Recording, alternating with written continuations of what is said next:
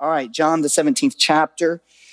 Um, this is what we do at the Point Community Church is we just work our way through a book of the Bible section by section. And so sometimes we may look at 10 verses. Uh, this morning we're looking at, I believe, three verses. Um, but that's just kind of what we do. So we find ourselves kind of in the middle, but I think you can pick up as to what's happening. Um, just for context, this is early in the wee hours Friday morning the Friday morning that Jesus will um, be arrested um, throughout the day, go through trials, ultimately to be nailed on a cross. It is the, his last, this is the last few hours here on this earth before he will die on a cross and there he will be for three days and then rise again. And Jesus is praying in this part. This is Jesus' prayer. It's called Jesus' high priestly prayer. And we are in uh, John 17, verses 20 through 23. Jesus prays and says, I do not ask for these only, but also for those who will believe in me through their word, that they may be that they may all be one, just as you, Father, are in me and I in you, that they also may be in us, so that the world may believe that you have sent me. The glory that you have given me, I have given to them, that they may be one, even as we are one. I in them and you in me, that they may become perfectly one, so that the world may know that you sent me and loved them even as you have loved me. Let's pray. Father, as we um, meet here this morning and we submit and surrender ourselves to you and to your word and to the preaching and the proclamation of your word. Would your spirit be with us and do a work upon our hearts? Father, for those who have yet to profess, to profess faith in you, I pray that your spirit would work, drawing them to you, that their eyes would be lifted upward to see you, Christ, the true and living God, and that you would give them the gift of faith, that you would regenerate their hearts and from that they would convert, they would turn to you, place faith in you, repenting of their sins and belief in you, that you would do that. You would resurrect the spiritually dead and do what only you can do. And Father, for those of us that are, are yours this morning, would you work your work in us, growing us? Faith comes by hearing, and hearing by the word. And as the word is preached, grow our faith that we may have faith in you and even more practically, in accordance to this passage of scripture, I would pray for our unity. That no doubt the enemy hates a unified, loving, humble church, and he would love to destroy this manifestation of that. And would you protect us from the work of the enemy? And would you, even this morning, would you deepen our unity and our love for one another that the world may know that there is a that there is a God. That Jesus, you were his son, and you are his son, and salvation is possible. It's in your name we pray. Amen. Thank you. You could be seated. So, as I said, um, this is Jesus' prayer. Last week, I talked to you a little bit about the fact that it's called Jesus' high priestly prayer. And what that means is Jesus functioning as our high priest. But let's just talk for a few minutes about prayer. I don't know about you, but I find prayer to be a kind of a complex uh, uh, subject matter. And I know, like, maybe you think, no, it's like pretty easy. You utter some words, you you know, pour out your heart to God, however you may picture prayer to be. And I would say, yes, those things are true, but whenever you think about it, within the framework of who God is, isn't prayer kind of a complex thing? I mean, prayer, as we pray, we're praying to a God who is omniscient. And what that means, the word omniscient means God is all knowing. And what that means is, is like as you're praying, even though you may sound like you're praying, giving God information, God has never been surprised by any piece of information. Like God has never learned anything. Like a few minutes ago when we prayed and we said, Lord, little Benny is in the hospital. Like God knew that. God wasn't in heaven going like, gosh, I'm glad you told me that. I didn't realize that. We pray to an omniscient God. You and I learn things by new information. You and I, we learn things and we can be surprised by things, but God already knows everything. So prayer is not informational. God is also sovereign. And what that means is God is in complete control and nothing can happen outside of God's control and nothing happens apart from what God has already planned for it to happen. That's what sovereign means. And either God is sovereign or he is not. That means there is not one single maverick molecule in the universe. That also means that God cannot be coerced into doing something that he had not already planned to do. Your prayers are not coercion, getting a reluctant God to do something that he has not already planned to do. And we can also say this it goes with God's sovereignty God is good and God is loving. That God doesn't need to be talked into doing something to benefit you, doing something that is for your ultimate good, that God always has his glory and your best in mind. But nevertheless, you and I, we are invited to pray. We just sang about it. We enter into the Holy of Holies. We cry out, Abba. We pray. We've been given the spirit of adoption. The spirit is in us, helping us to pray. Christ has, is interceding for us. It's a really a Trinitarian picture in prayer that Jesus invites us throughout the Gospels to bring our prayers, to bring our petitions, to bring our supplications, to, per, to bring our perceived needs and to ask. We're invited by Jesus. The God of the universe has to- told us to come and to ask. And Jesus even says, and ask anything in my name. That's the invitation. And as God hears, as the Father hears our prayers, there are a couple of ways that the Father can respond to our prayers. God may say yes and grant your petition, grant your request, grant what you've asked for. God may say no. God may say not now. And God may say, You got to be kidding me, right? I mean, I don't know about you, and I feel like that's probably the way that if I could hear God audibly as I pray some of the things I pray, God would probably say to me, Andy, you gotta be kidding me. Is that really what you're asking for? Is that really what you're thinking about? Is that really what's on your mind? But when Jesus prays, the Father doesn't have a multitude of responses to which he responds to the Son in prayer. The Father has really but one, and that is yes. Yes. That rarely, and I can only think of one time in all of the Gospels as Jesus prayed, that the Father did not answer the prayer of the Son. And that will be the prayer that will come next.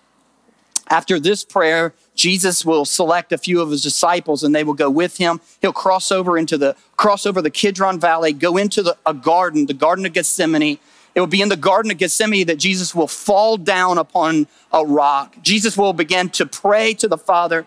Jesus will be in such anguish that he will sweat drops of blood. And as he prays, he will say, Father, if it be your will, let this cup, this bitter cup, let it pass from me. And possibly the only time that Jesus will ever hear his Father say, No, that is not my will.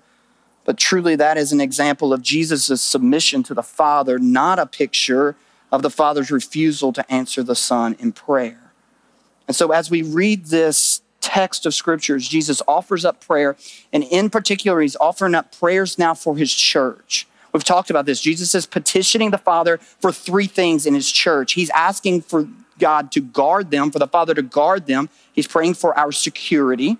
Last week we looked at, he's praying for our purity, that the Father would sanctify them, that the Father would purify them. And this morning we look at the, he is asking here in this time, he's asking for the unity of the church. He's asking for the Father to unify his church. And so the question we must ask is Did the Father hear and answer Jesus' prayer for unity? Think about it. You and I, for the most part, probably many of us, we would identify as being Protestant. That means we are the protesters. We are the one 502 years ago, our forefathers of our denomination, we protested against the Catholic Church and we, a reformation took place. And now, some 502 years later, you have thousands of denominations, hundreds of thousands of churches. You have your Baptist and Southern Baptist, and American Baptist, and Reformed Baptist, and Anabaptist, and Methodists and Presbyterians and multiple denominations under Presbyterians and Pentecostals and Pentecostals with seatbelts on, and Pentecostals with seatbelts off, right? And, char- and charismatics, and hyper charismatics, and Lutherans, and Church of Christ, Disciples of Christ, Christian independents, Baptist independents, fundamentals, conservatives, liberals, denominate, the denomination that is non denominational, right? churches with smells and bells, churches with lasers, lights, and fog machines, right? The list is endless. And when we think about church unity, we can also think about church splits locally. How many of you, not a show of hands, have lived through a church split? We have. My wife and I have, and it was super painful, super ugly, and super hard. My grandfather liked to talk about, tell a story about a guy who was uh, rescued off of a, a, deserted island. He had been there some time, and as the rescuers came up to rescue this guy, they pulled him aboard onto a boat. They looked back on the island where the guy had been living, and they, they noticed that the guy had built three huts. The guy gets in and they go, Sir, can we ask you? Uh, you know, it's good to have him, give him some food, water, whatever. And they ask him, they go, Why did you have three huts? And he goes, Well, it's really simple. I had three huts because the first hut there was my house. That's where I live. And the second hut was uh, where I went to church. It's a church that I had built. They said, Yeah, but what about the third hut? And he said, The third hut was where I used to go to church, but they made me mad, so I left. and it's corny, right? Let's give it that. It's corny and it's somewhat funny and it's somewhat true. And the question we must ask then did the Father hear and did the Father answer Jesus' prayer for unity? And that's what I want to answer that question um, over the course of this sermon is that He did and He is. Let's start here with the context of the prayer. Christian unity is based on truth and is to never be pursued at the expense of truth. That's kind of the context. Before we get down into the actual weeds of the sermon, before we get down into what is Christian unity and how can we define it and how can we pursue it, let's start here with this that Christian, true Christian unity, it's based upon the truth and it's never to be pursued at the expense of truth. And here's what I mean by that. Many well meaning people may say the problem within the churches and the reason why you have all of these denominations is theology. That's the problem. It's dogma and doctrine. And so, what we need to do is we need to throw out theological doctrine that divides Jesus' church. What we need to do is ignore theological doctrine. What does that matter as long as we all worship God? We all worship the same God, right? That's what people would say. People say what we need to do within the church is to find the lowest common denominator, and then let's rally the, our faith around that one thing. And I would say this that's very different than what the apostles in the Bible do and what the New Testament describes for us and what the New Testament even prescribes for us. In fact, in this prayer in John 17, notice, if you will, if you, if you could go back and we can read the whole thing, Jesus is praying that truth would permeate his church. That is what he's praying for. It's, it's truth that would identify his church. It's truth that will call sinners out of the world. It's truth, he said, will sanctify his church. And it is truth that will purify his church. It is truth that would also unify his church.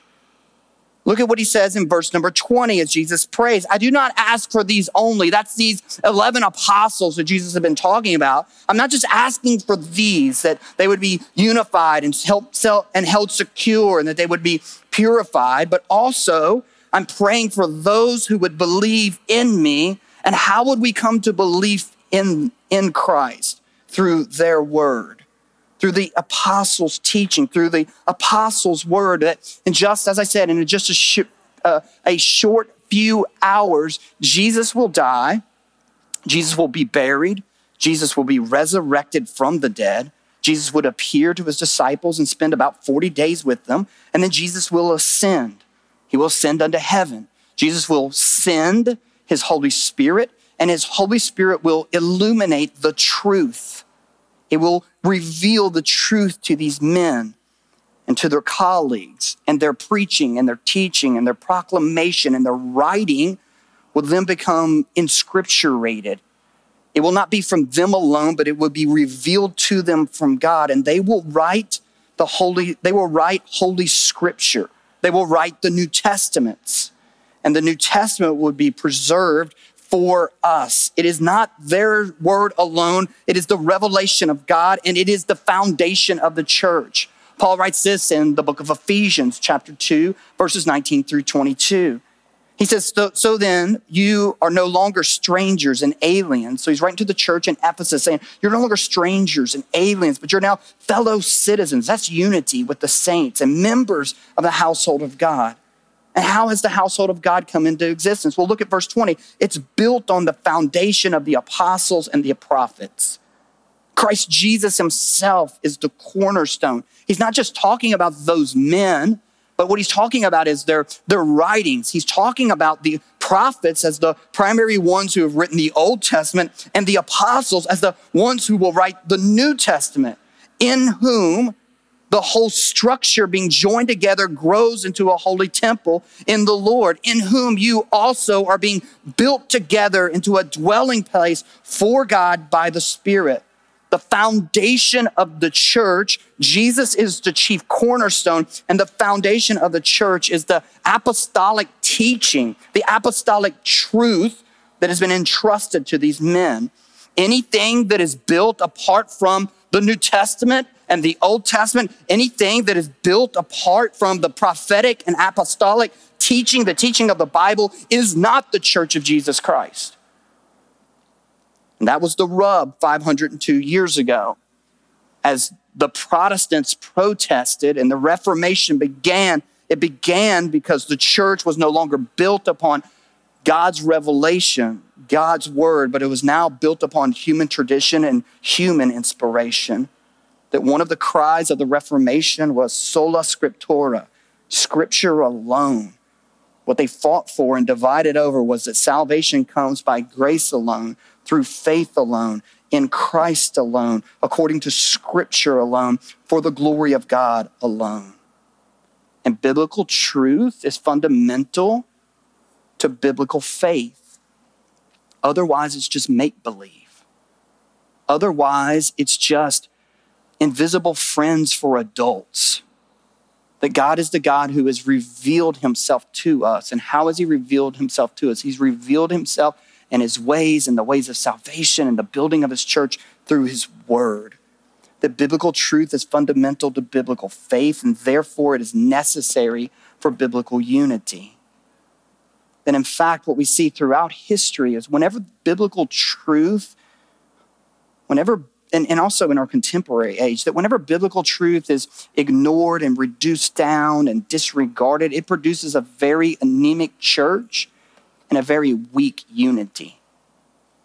Whenever truth in seasons of time in the churches and in church movements where truth is lifted up and truth is studied like the Reformation, when truth is central, it is in those times that the church flourishes and unity, even unity across denominational borders, is real and it's strong. So, first, we do not ignore truth in order to experience unity, but we pursue truth in order to, to experience true Christian unity. Second, Christian unity is primarily spiritual in nature, not just rela- relational, or even, I could add to this, organizational. So, Christian unity is primarily spiritual, not just something that is relational. Let's go look back at the text. Look at what Jesus is doing in the text. As Jesus is praying, he's bringing up two different analogies. He's praying for this unity in his church, and Jesus will draw upon two analogies. Verse 21 is the first one. He says that they may be one, just as you, Father, are in me and I in you, that they may also be one in us. The first analogy that Jesus draws upon is the relational unity of the church. The second one is found in verse number 23. He says, I and them and you and me, that they may be become perfectly one, so that the world may know that you sent me and loved them even as you loved them. I mean, even as you love me. The second analogy is the church's union with Christ. So the first one, the first analogy is the relational unity of the Father. What Jesus is praying here is Jesus is saying the same kind of relationship, if you will, the same kind of unity that you and I, Father, share, that that's the same kind of oneness that would make up the church. Now, I know that when we talk about the Trinity, that, that it's a real mind bender, is it not? Is that just me? Like when you try to really think about the, the, the Trinity, like God existing in three persons, yet all being God.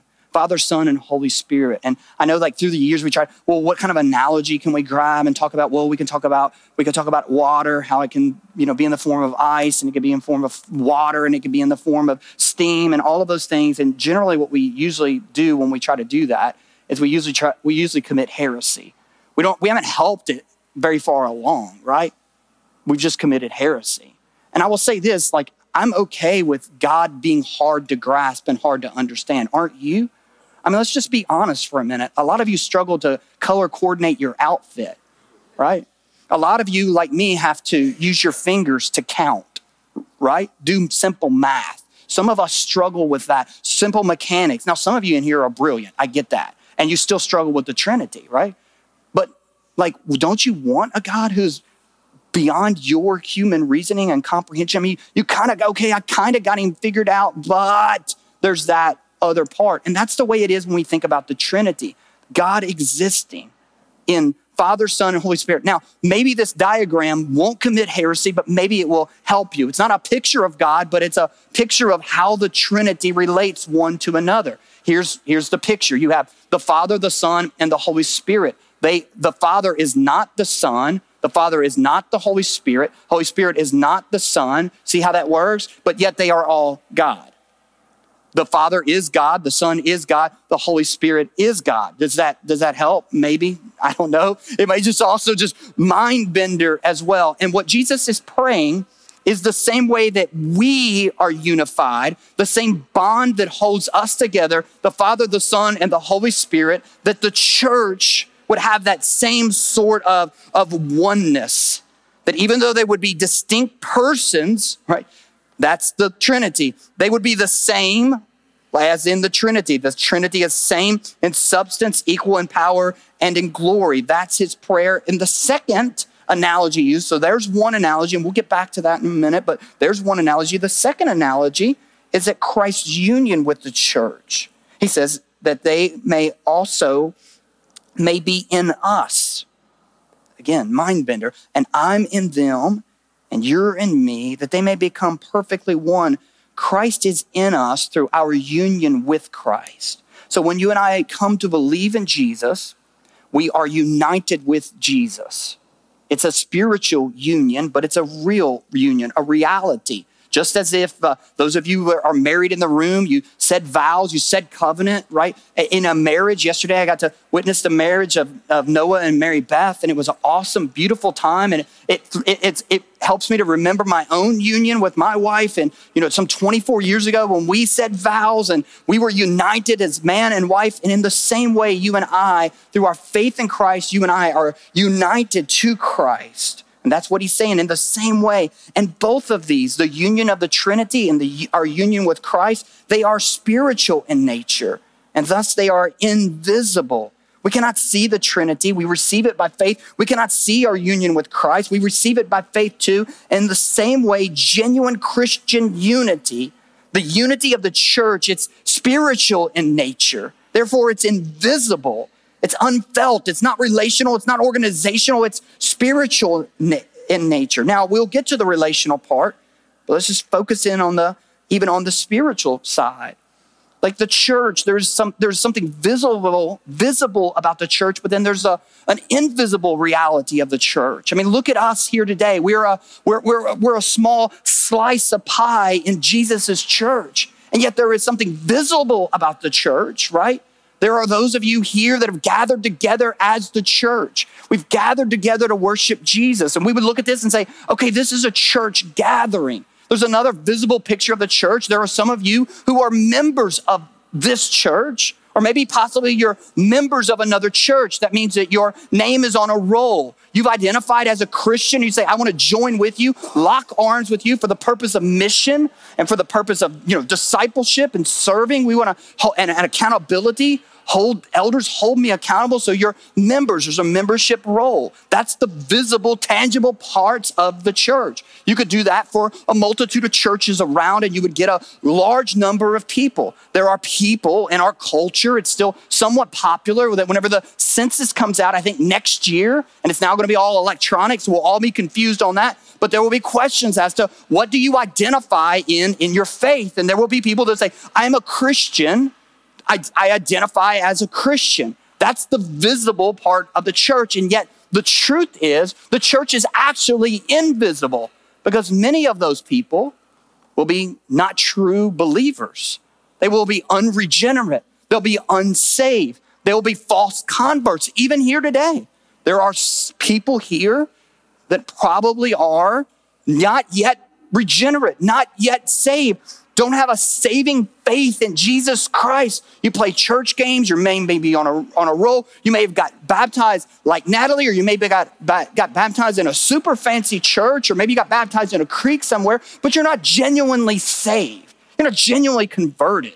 You're a, there may be false converts here. People that would say, ah, yes, I'm a saved, but on the day of judgment, they'll stand before Jesus, and Jesus will say to many, that's scripture, depart from me, for I never knew you. What is that? That's a false convert, someone who's pretended, the hypocrite, the one who's played the game, the one who's put on a mask and pretended to be saved. They're part of the visible church, but they're not part of the invisible church. We can pull up a roll of all of our members and we can look at that.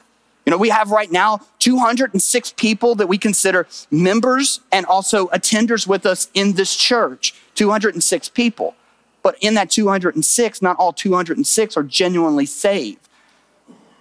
There's an invisible reality here. And that's what Jesus is praying for. That is the true church that is truly unified.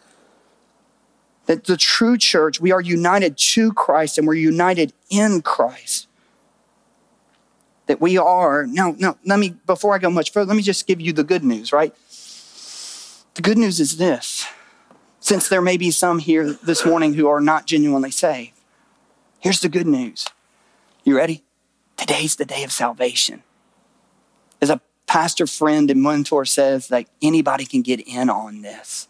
That today may be the day that you realize by the work and the gift of the Holy Spirit that you're not genuinely saved, that you're playing church games, that you're unregenerate, Maybe you've just yet to profess faith in Christ and you've yet to do it even publicly and follow Christ um, in baptism as he commands. And good news today's the day of salvation that whosoever wants to be saved may be saved.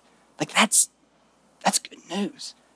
You don't whenever I was sharing the gospel with my son, he looked at me and said, Dad, you think I want to go to hell? I hope not, buddy.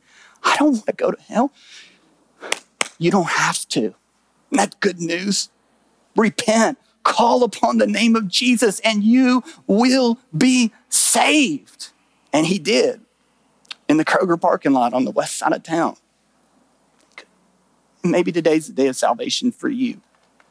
Maybe today, by the work of the Spirit, you realize that you need to be saved. Call upon the name of the Lord and you could be saved. Because the truth is, is as elders, we're not given like a, a, a, a the spirit of divination or you know, it, like our uh, discernment isn't that great. I mean, sometimes it's obvious, right? I mean, recently uh, at, at, at, the church, we were helping a, a lady it was a benevolence call, and she needed a, a new apartment. And we were working hard, Pastor Derek and I, and the folks at uh, Rosum, an organization we work with, and we're working real hard to help this girl find a to find a, a new apartment that she can afford. And we're doing this, and then uh, she she asked, she's like, "Why would you all do this? Why are you helping me so much?" And it's like, it's it's grace. It's an extension of grace. The Bible says it's the kindness of God that leads us to repentance. And we want to be an extension of that kindness. And so I'm sharing the gospel with her, and I hear her sister on the other side say, Tell him we're already a Christian, right? And what I wanted to say back, but I didn't, is I've already been on your Facebook page. You're not a Christian. Because I had. I'd looked and seen what her life is all about because she posted every thought on there. And you're not a Christian, hon. You're not regenerate. You're not saved. You may again, be part of that visible church, but you're not part of the invisible church. You may profess faith, but you don't possess faith. That's the difference. There's a lot of people who may profess salvation, may profess faith, but they don't possess salvation and they don't possess faith.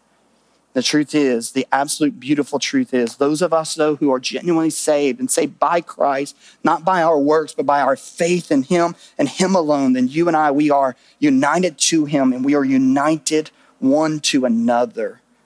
And both of which are an unbreakable bond held together by, by the very power of God. This unbreakable unity, this unbreakable spiritual unity is greater than geographical boundaries it's greater than cultural divides. It's greater than class divisions. It's greater than ethnic segregation. It's greater than generational gaps. If you've never experienced that part of the invisible church of Christ, and I invite you to go with me on a mission trip or go with Bo or somebody else on a mission trip. Go to Romania or Haiti or Honduras or somewhere else where you can worship with brothers and sisters in a different language and it can experience that, that unbreakable bond. Lastly, and more practically, let's look at this Christian unity should also be visible. So it is invisible and it's spiritual, but it should also be visible and experiential. It's not just invisible, but neither is it just visible. But it should be visible and experiential so that the world might believe. Now, let me just hold off for a second because I just thought of this when I was reading that text. That's that so that the world might believe part. Man, that's a that echoes the Old Testament.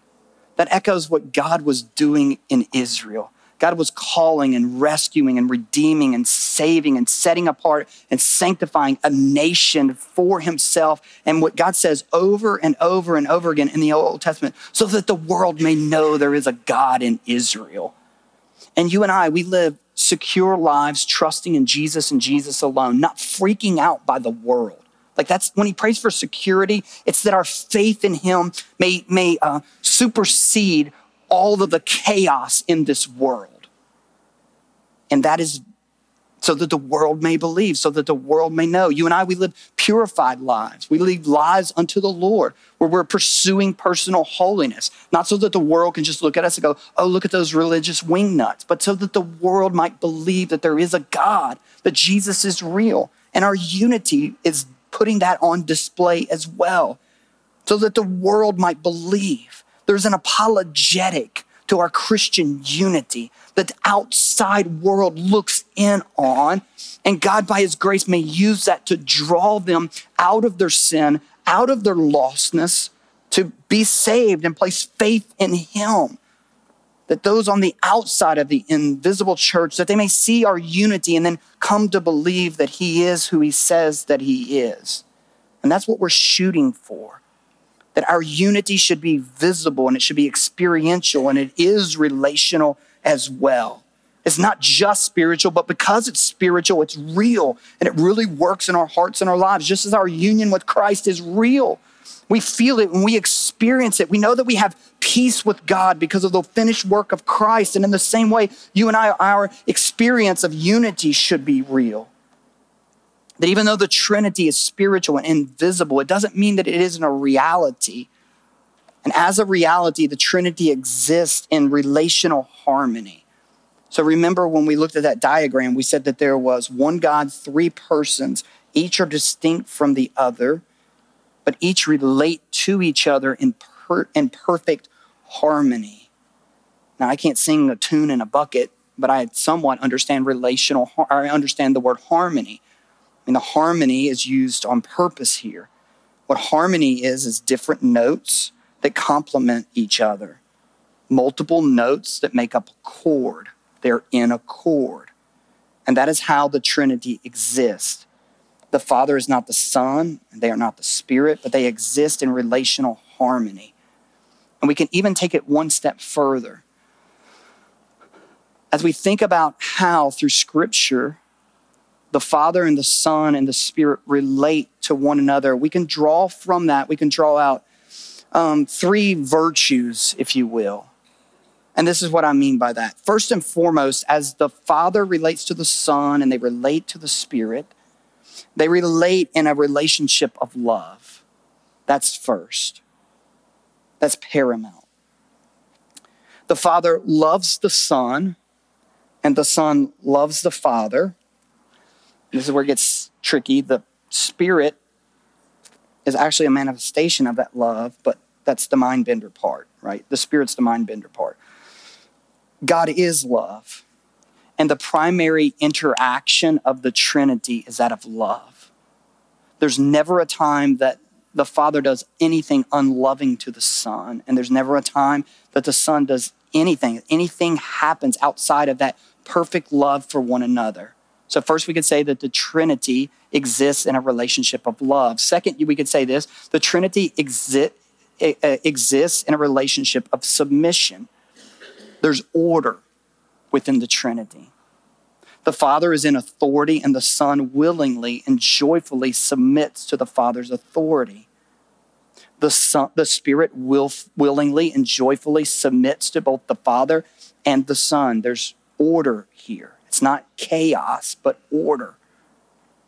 Third, they exist in a relationship of humility and deference. Jesus will say over and over again that he lives to, to glorify the Father. And the Father will say he lives to glorify the Son. And the Spirit ever lives to glorify both the Father and the Son.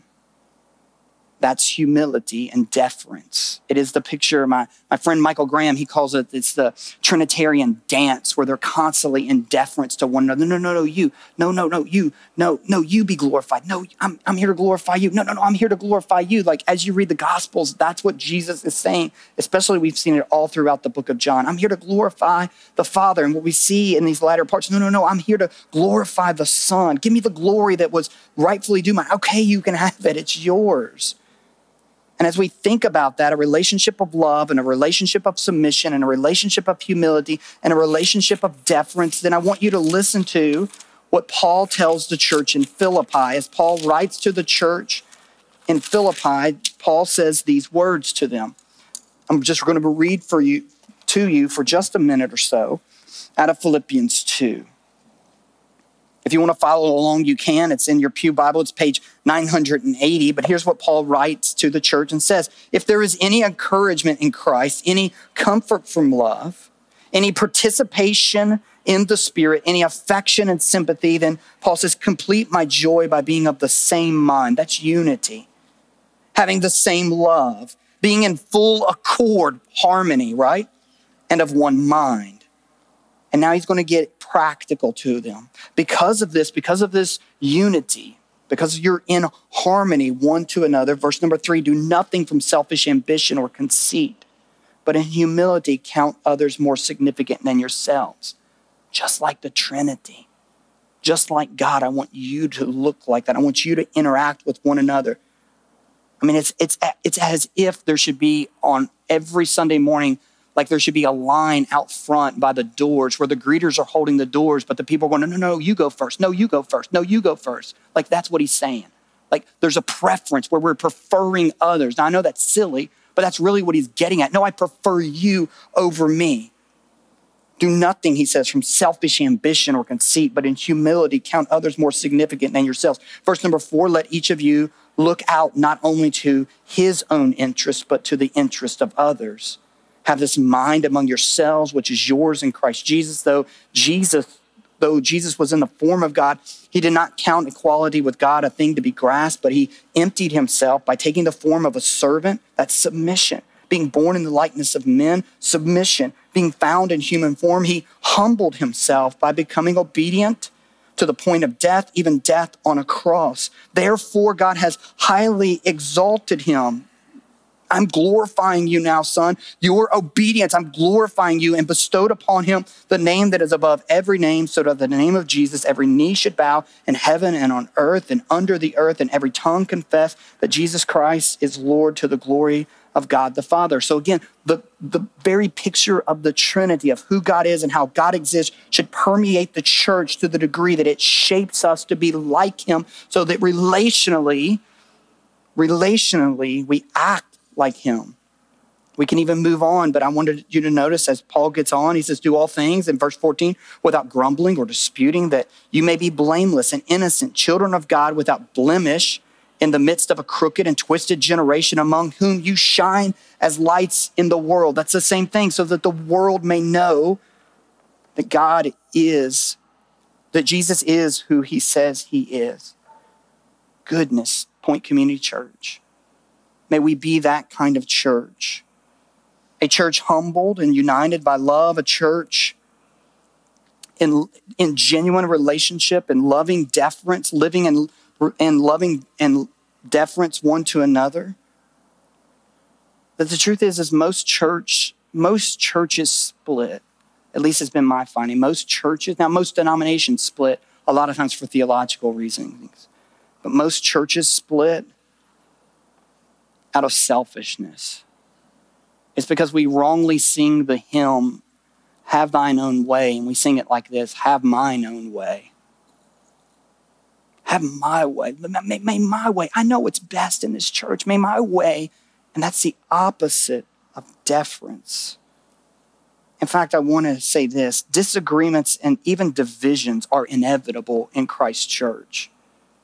But discord should never be acceptable, should be unacceptable. Disagreements and divisions are inevitable, but discord should be unacceptable. That as we read through the New Testament, it's filled with divisions and, and disagreements.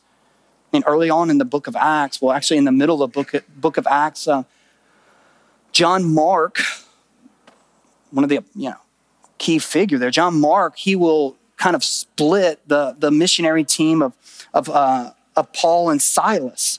That Paul and Silas will have a disagreement as to like, you know, the, how, how reliable is John Mark on the mission field. And so Silas and John Mark will go on to carry on the mission and Paul will go and grab Barnabas and they will separate. I mean, here's a guy that will separate one of the greatest missionary teams ever to be known. Now, later on in Paul's life, Paul, in his last book, in 2 Timothy, he'll write, Send me Mark to me because he's been a great help to me. But nevertheless, in this part in Acts, they're separate. Paul will oppose Peter to his face because he's not teaching with what accords with the gospel. It's one of my favorite verses. Paul will write the book of Philippians in part because two ladies in the church at Philippi, Euodia and Syntyche, are all tangled up and they ask the church to intervene to help these women to agree in the Lord. Paul writes to the church at Corinth and he says, I hear that there are divisions among you, and I believe it in part, or there must be factions among you in order that those who are genuine among you may be recognized. The truth is, is disagreements and possibly even divisions within Christ's church are inevitable. But discord among the church should be unacceptable. And what I mean by discord is I mean bitterness, anger, vengeance, vindication, vindictiveness, selfishness. Those types of emotions that are not rooted in love and humility and deference, that we should never accept those in the church and don't accept them in your own heart. Disagreements and divisions are inevitable but discord among the church should be unacceptable. And I think that's a good word for us as we come to a conclusion. It's a good word for us as many of us think about in the present, we think about the past and we think about the future. Think about the past in this way that I know that a great number of you have left other churches to come and be members here. And that's fine. My wife and I, we left a church, a church that we loved, to come be part of the Point Community Church. I wasn't hired to be on staff. I started off as a dude in a pew, just like many of you dudes are in pews. A calling on my life for vocational ministry, but nevertheless, this wasn't what we had in mind when we came here. But we left another church to come here, and many of you have left other churches to come here. And let me just ask you this question Have you left those churches on good terms? even today, and some of you, maybe 10, 15 years in the past since you've left that church, is there discord in your heart toward those people or towards those pastors, even? And maybe they sinned against you and maybe they've wronged you. I've been there. But have you forgiven them? a couple of years into our life here, I had to, the Lord dealt with my heart on that issue. That I had unresolved um, issues and unforgiveness and bitterness in my heart, not towards my last church, but towards the first church I was a part of and towards the leadership. And I had to prayerfully come to a place where God brought up that bitter root. And so let me ask you what about you? Is there a root of bitterness in your heart toward them? And what do you need to do to bring about forgiveness? And it's also a good word for us as we think about Christian unity, as we heed, as we, as we prepare for the future. It's a good word for us to heed as we prepare for the future. Good grief. We as a church have so many decisions in front of us that because of the move to this location two and a half years ago, we have decisions that I never thought we would have to make still in front of us to make. There's going to come a time, five, ten years from now, that we're going to have to replace this carpet in here. And what will we do? What color will we choose? Will we rip it out and let the concrete shine? What will we do? And we laugh about that, and yet we know there are churches that split and people that divide over lesser issues than even that. And that's just one decision that's in front of us. There's a multitude of others. May our relational unity point community church, members and attenders. May we never take the unity that we share for granted.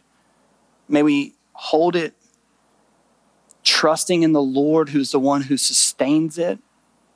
May we always look at each other as brothers and sisters in Christ with a genuine love, with what Paul writes whenever he writes in Romans, uh, the, I think the 13th chapter, and he says, Love each other with a brotherly love, with a brotherly affection. No, Romans, the 12th chapter. May our love always be genuine and may we love each other with a brotherly affection. May we always try to outdo one another in showing honor to each other. May we be genu- genuinely humble and genuinely a church of deference. And may Jesus use that to draw more people in to belief and faith in Him. Let's pray.